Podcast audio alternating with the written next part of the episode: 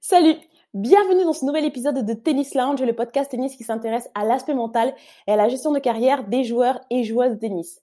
Je m'appelle Jennifer Migan, je suis une ancienne joueuse professionnelle de tennis et si j'ai lancé ce podcast, c'est parce que j'avais envie de créer un espace où les joueurs pourraient trouver des outils et des solutions afin de progresser au niveau mental. Mais ce podcast ne s'adresse pas uniquement aux joueurs. C'est aussi pour les parents et les coachs qui ont pour ambition d'aider leurs enfants et joueurs à atteindre leur potentiel maximum. Si vous êtes un fidèle de Tennis Lounge, merci infiniment pour votre soutien.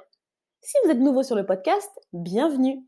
Et à la fin de l'épisode, n'hésitez pas, si cela vous a plu, à vous abonner, à laisser des commentaires sur Apple Podcast, Spotify, Google Podcast, Deezer, Acast, Amazon, bref, on est partout. Et à partager cet épisode avec euh, bah, quelqu'un de votre entourage. Bon, là, on va entamer la partie 2 du débrief euh, de l'Open d'Australie euh, et, je trouve que c'est important de rendre hommage à Ashley Barty qui vient de remporter son troisième titre du Grand Chelem sur une euh, troisième surface. Et on peut dire que vraiment pendant la quinzaine, elle a dominé les débats. Et, pourquoi je pense d'ailleurs qu'elle va continuer à dominer le tennis féminin. Et je vais vous donner les quatre raisons qui, selon moi, me font penser que Ashley Barty va continuer à dominer le tennis féminin. Et euh, en fin d'épisode, je vous donnerai un petit bonus. Donc, euh, restez bien jusqu'à la fin de l'épisode. Alors, raison numéro un, on a parlé beaucoup de la variété, la variété de son jeu, et je pense que c'est quelque chose qui est vraiment important et qui justement l'aide à, vraiment avoir un ascendant important sur ses adversaires. Alors Ashley Barty, c'est une joueuse qui est ben, j'ai envie de dire, euh, un peu atypique dans, dans ce tennis moderne, mais qui nous fait euh, penser un peu aux joueuses euh, ben, de voilà de qu'on a pu voir dans les années 90. je pense à bah, Steffi Graf et son Versailles, c'est Gabriela Sabatini, qui des, des, joueuses qui avaient voilà qui étaient capables de, de varier quand même les échanges, d'utiliser les angles, qui avaient vraiment un, un sens tactique très développé. Et on retrouve on retrouve ça chez chez Ash Barty, qui qui quand même a cette faculté à très vite euh, prendre la balle tôt avec son coup droit et à ouvrir les angles, euh, des angles qui sont vraiment, euh, j'ai envie de dire, différents de ce qu'on voit dans le tennis où c'est quand même assez assez profond et, et où on va pas chercher cet angle, j'ai envie de dire, c'est pas le croisé court, mais c'est entre justement la ligne de la ligne du, euh, du carré de service et la ligne de, la ligne de fond. Et c'est cet angle un peu qui, qui fait vraiment sortir l'adversaire.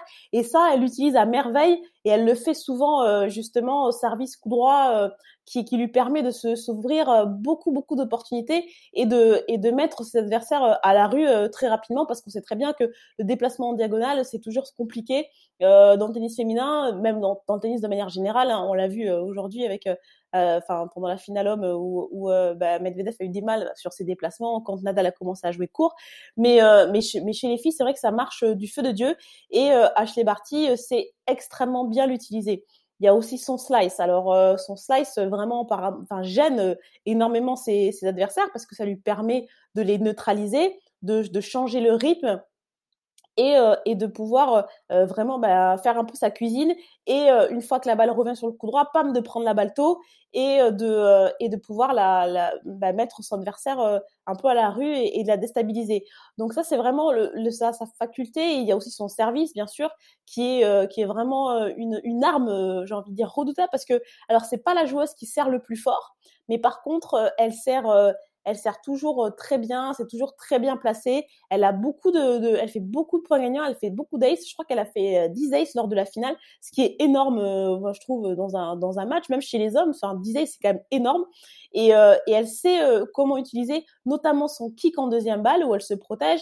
Et on, on voit souvent que, bah, voilà, chez les filles, la deuxième balle, c'est un peu une mise en jeu. Elle, elle arrive vraiment quand même à, à, à bien, à bien entamer son, son, son point, même lorsque c'est une deuxième balle. Et, euh, et donc cette variété-là, c'est quelque chose qu'elle a, elle a toujours voulu mettre en avant. Ses entraîneurs lui ont toujours voilà, euh, l'ont entraîné justement avec ces schémas de jeu qui, euh, qui lui permettent de, de se distinguer et, et surtout de d'avoir une véritable variété qui lui permet de s'adapter à toutes les surfaces. D'ailleurs, on le voit aujourd'hui, elle a gagné un grand chelem sur toutes les surfaces. Elle a commencé sur terre à Roland, ensuite l'année dernière à Wimbledon sur gazon et là maintenant sur dur. Et c'est vrai que son, son jeu s'adapte un peu euh, partout. Sur terre, on se dit bah et en plus bien sûr, j'oubliais, elle sait elle sait voler. Elle a une très très bonne volée, ça a été une chose de doux pendant très longtemps. Euh, enfin qui se distinguait hein, surtout en doux pendant très longtemps. Donc elle, elle, elle sent le jeu au filet, Euh, donc euh, c'est une joueuse sur terre, tu peux te dire qu'avec son slice, ça va vraiment gêner les nanas en face, euh, que sur gazon aussi, bah c'est voilà, elle peut faire chip and charge, et que sur dur, avec sa prise de balto, elle est capable de faire aussi très mal. Donc ça, c'est quand même déjà un avantage que que peu de joueuses sur le circuit actuellement ont, et elle, on sent que voilà, elle est vraiment capable de le faire et qu'elle maîtrise parfaitement euh, ces schémas. Ça, c'est quelque chose aussi qui, c'est pour moi le, deuxième point est, essentiel, c'est que c'est une joueuse qui tactiquement euh, sait exactement ce qu'elle doit faire. D'ailleurs, elle le dit, euh, elle a dit en conférence de presse, on lui dit ah, mais pourquoi vous regardez pas trop votre box? Elle a dit parce que en fait, moi je sais que euh, notre le boulot est fait avant de rentrer sur le terrain. Donc mon but, moi, c'est de venir sur le terrain et d'exécuter le plan qu'on a mis en place avec mon équipe. Donc on sent que c'est quelqu'un qui est quand même très très euh, concentrée et qui sait exactement ce qu'elle doit faire et surtout euh, elle ne panique pas. Euh, elle a, elle a une, une, supériorité tactique qui est assez impressionnante. On le voit notamment que lorsqu'elle est menée, alors elle va pas forcément, j'ai envie de dire, changer son, son jeu. Enfin, elle, elle, elle, va essayer de trouver des solutions tactiques, mais elle, elle dit elle-même que ce qu'elle essaie de faire surtout lorsqu'elle est menée, c'est de, c'est de changer le momentum, c'est de changer le rythme du, euh, du match. On le voit lors de la finale euh, contre Daniel Collins, elle est menée 5-1 au deuxième set. Et à ce moment-là, elle va commencer à en mettre un peu plus, à accélérer un peu plus, à être un peu plus agressive. Elle, elle fait pas de gros changements tactiques, bien sûr. Elle essaie d'être un peu plus agressive, de bouger un peu plus, de, de, de, prendre plus de risques avec son coup droit. Mais ce que je veux dire, c'est qu'elle fait pas un changement du tout au tout. Et surtout, elle ne panique pas c'est euh, c'est quelque chose qui est euh, qui est assez impressionnant chez Ashley Barty, c'est que quoi qu'il se passe, on sait que et d'ailleurs elle le dit, moi euh, à partir de 5-1, je me suis dit bon, je vais essayer de changer le rythme pour que la physionomie du match elle change. Psychologiquement que que Daniel Collins sache que voilà, je suis sur j'ai envie de changer quelque chose. Et même si ça marche pas sur le deuxième set, ça me prépare pour le troisième set. Et ça, c'est quelque chose qu'elle avait déjà fait. Euh, je vous invite à, revoir euh, son match contre euh, contre Carolina Pliskova lors de la finale de Wimbledon l'année dernière. on sentait que elle perd le deuxième set, mais elle panique pas et que justement, elle est en train de changer et de se préparer pour le deuxième set. Alors, elle balance pas, mais tactiquement, on sent qu'elle est en train de chercher des choses. Et d'ailleurs, après, bah voilà, ça, ça, une fois que ça, que qu'elle a pris, qu'elle a bien eu son schéma en tête, bah elle a gagné le troisième set assez facilement. Et là, euh, contre Daniel Collins, elle a fait ça et ça petit à petit, en plus elle le dit en conférence de presse, oui, on voit que dans le tennis ça peut changer très vite et elle le fait, euh, elle le fait vraiment assez intelligemment et, euh, et c'est pour ça que pour, pour moi, par rapport aux autres joueuses qui parfois ont tendance un peu à paniquer, elle, elle, est capable, elle est quand même capable de, de vraiment faire, faire le distinguo entre, entre le score et, euh, et, la physionomie du match. Et ça, c'est quand même, c'est un vrai, vrai, vrai atout. Euh, ce qui me, qui m'amène au troisième point, qui est pour moi euh, son, sa force majeure et qui, et qui pour moi la, la maintient au sommet de, de la WTA, c'est sa stabilité émotionnelle. Alors Ashley Barty, c'est assez impressionnant parce que on a l'impression que rien ne l'atteint. C'est euh, assez dingue. On, on, a vu comment elle a géré euh, sa quinzaine d'une main de maître et, et c'est vrai qu'il y a un truc qui m'avait, qui m'a assez assez frappée, c'est que euh, elle est restée extrêmement calme. Euh, elle ne regarde elle ne regarde pas sa boxe. Moi, j'ai regardé encore la, finale. Elle la, calcule pas sa, boxe. Euh, quand elle s'encourage, alors elle serre le poing, mais il y a, pas de il a pas d'effusion de, joie. Il y a pas trop d'expression. elle sait vraiment ce qu'elle doit faire et surtout elle a cette elle a cette volonté d'être toujours très sobre et mesurée dans ses réactions. Euh, même quand on a tendance des fois quand on s'enflamme, en plus quand vous avez euh, euh, tout un stade qui est acquis à votre cause, ce serait, bah, j'ai envie de dire, assez naturel de, de s'enflammer, de vouloir jouer avec le public. Elle, elle, elle se dit, je, je maîtrise euh, ce que j'ai ce que j'ai travaillé avec mon équipe et on sent que vraiment elle a pour but de, de rester euh, on la voit sous sa casquette là même quand euh, elle regarde en bas quand quand elle perd un point on sait pas si elle a perdu le point ou pas. Elle se retourne elle elle va elle regarde sa raquette. Il y, a, pas même même quand elle gagne le, le set enfin elle, elle est toujours sur la même stabilité émotionnelle. Et ça c'est un truc qui est très important lorsque l'on est on est joueur de tennis et surtout lorsqu'on vise le haut niveau, c'est d'être stable, d'être très stable mentalement et d'être stable émotionnellement. Et pourquoi elle arrive à faire ça, c'est parce que dans son équipe, on voit que tout le monde est comme ça. C'est-à-dire que la stabilité émotionnelle, pour pouvoir l'atteindre, hein, c'est bien beau de vouloir le faire, mais il faut aussi qu'autour de soi, euh, tout le monde soit sur la même fréquence. Donc euh, elle, c'est vrai qu'elle est, elle est sur, elle est plus, elle est plus, euh, j'ai envie de dire introvertie, et donc ça fonctionne. Et on voit que toute sa team, eh ben ils sont comme ça.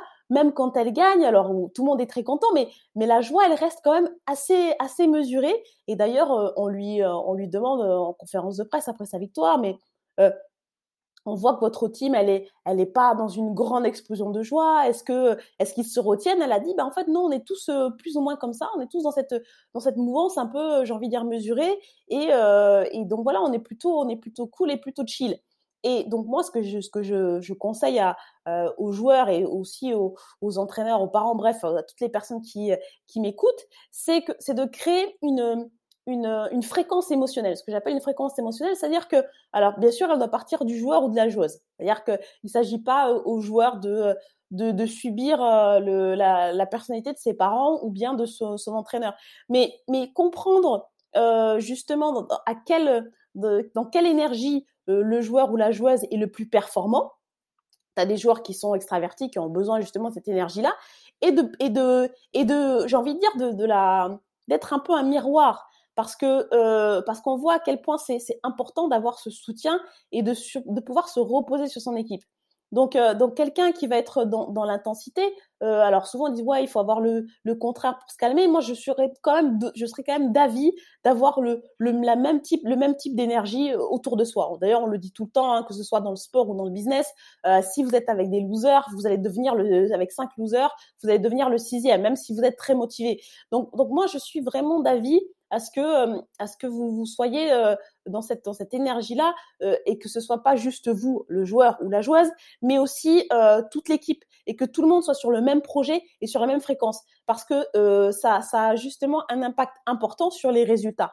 Et, et pour pouvoir justement continuer même quand, quand c'est dur quand les résultats sont moins là à rester justement dans cette dans cette positivité et dans cette dans ce même objectif. Donc ça c'est quelque chose qui est que Ashley Barty, elle fait, euh, elle fait très très bien et, euh, et on, le voit, euh, on le voit avec ses résultats. Après, elle a dit hein, qu'elle travaillait avec un, préparateur mental, donc c'est quelque chose qu'elle a, qu'elle a mis en place depuis très longtemps. Elle parle souvent de son équipe, à quel point il l'aide à, à être à atteindre ses objectifs au quotidien mais mais pour pour toute personne qui qui se lance un peu comme ça dans la préparation mentale je pense que c'est important de trouver sa fréquence de savoir tiens moi dans dans quel dans quelle énergie je performe le mieux. D'ailleurs, je vous donnerai quelques outils en bonus à la fin de l'épisode, donc restez, restez, ben, restez à l'écoute.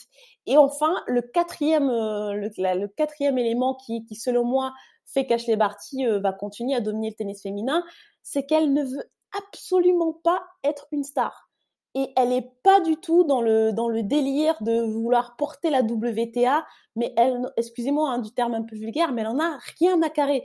Et, c'est assez euh, impressionnant. Elle d'ailleurs euh, j'ai envie même de dire que elle est contente que l'attention soit sur d'autres joueuses que ce soit sur Rosaka que ce soit sur Raducanu.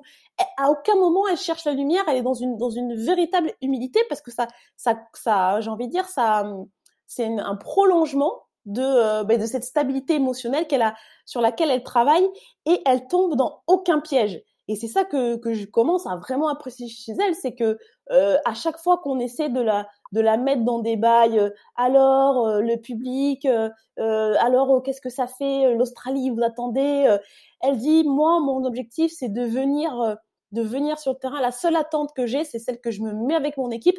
À chaque fois, elle, elle, elle montre aux médias qu'en fait leur, leur délire de dire ah tiens euh, euh, ça faisait 44 ans qu'une Australienne n'avait pas gagné elle en fait elles s'en fout. Elle, elle le dit bien en conférence de presse.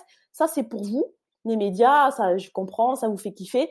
Mais moi la seule euh, la seule attente que j'ai que je me mets c'est de venir sur le terrain et de donner mon maximum peu importe l'endroit peu importe le le, le, niveau du tournoi, peu importe si c'est en finale ou au premier tour, moi et mon, mon équipe et moi, pardon, on est euh, focalisé uniquement là-dessus, venir et prendre du plaisir et être et être patiente. Et d'ailleurs, elle le dit hein, quand euh, on lui demande alors qu'est-ce que tu dirais à la, petite fille euh, qu'on voit qu'on a tous vu sur les réseaux sociaux avec sa petite coupe et tout. elle dit bah moi j'aurais dit d'être j'aurais dit sois patiente, amuse-toi et, euh, et suis ton instinct. Et donc on voit que vraiment c'est quelqu'un qui est pas du tout, pas du tout, pas du tout intéressé par le star system et que elle, son objectif c'est de se voir comme une joueuse de tennis et c'est tout. Comme une joueuse de tennis et une amie, une fiancée, une fille pour sa famille. Il y a que ça qui l'intéresse. Tout le reste, c'est pour les médias, ça l'intéresse pas. Et d'ailleurs, on le voit que c'est une fille qui a l'air quand même vachement équilibrée et on voit qu'autour, il n'y a pas du tout de, de star system et, euh, et, et ça, ça la maintient et, elle a une vraie humilité. D'ailleurs, c'est un peu, euh, c'est un peu le, ouais, je, et je pense pas que ce soit un rôle qu'elle se donne. Elle est vraiment comme ça et, et elle a pas du tout envie de, de changer. Pour elle, elle est joueuse de tennis et joueuse de tennis, c'est, c'est un privilège. Et euh, mais elle se voit pas comme une star et ça, et d'ailleurs, ça se, ça se voit. Et puis c'est vrai qu'on parle quasiment pas d'elle alors qu'elle est numéro mondial et qu'elle quand même elle domine elle domine largement le, le tennis et, euh, et ça c'est quand même assez intéressant donc maintenant j'en viens au bonus. Alors comment euh, euh, bah, trouver sa fréquence? J'ai envie de dire comment trouver sa personnalité en fait sur le sur le terrain? Et, pour cela il y a, y a une question à laquelle vous devez répondre. Et donc c'est quelle valeur vous souhaitez euh, véhiculer et incarner sur le terrain?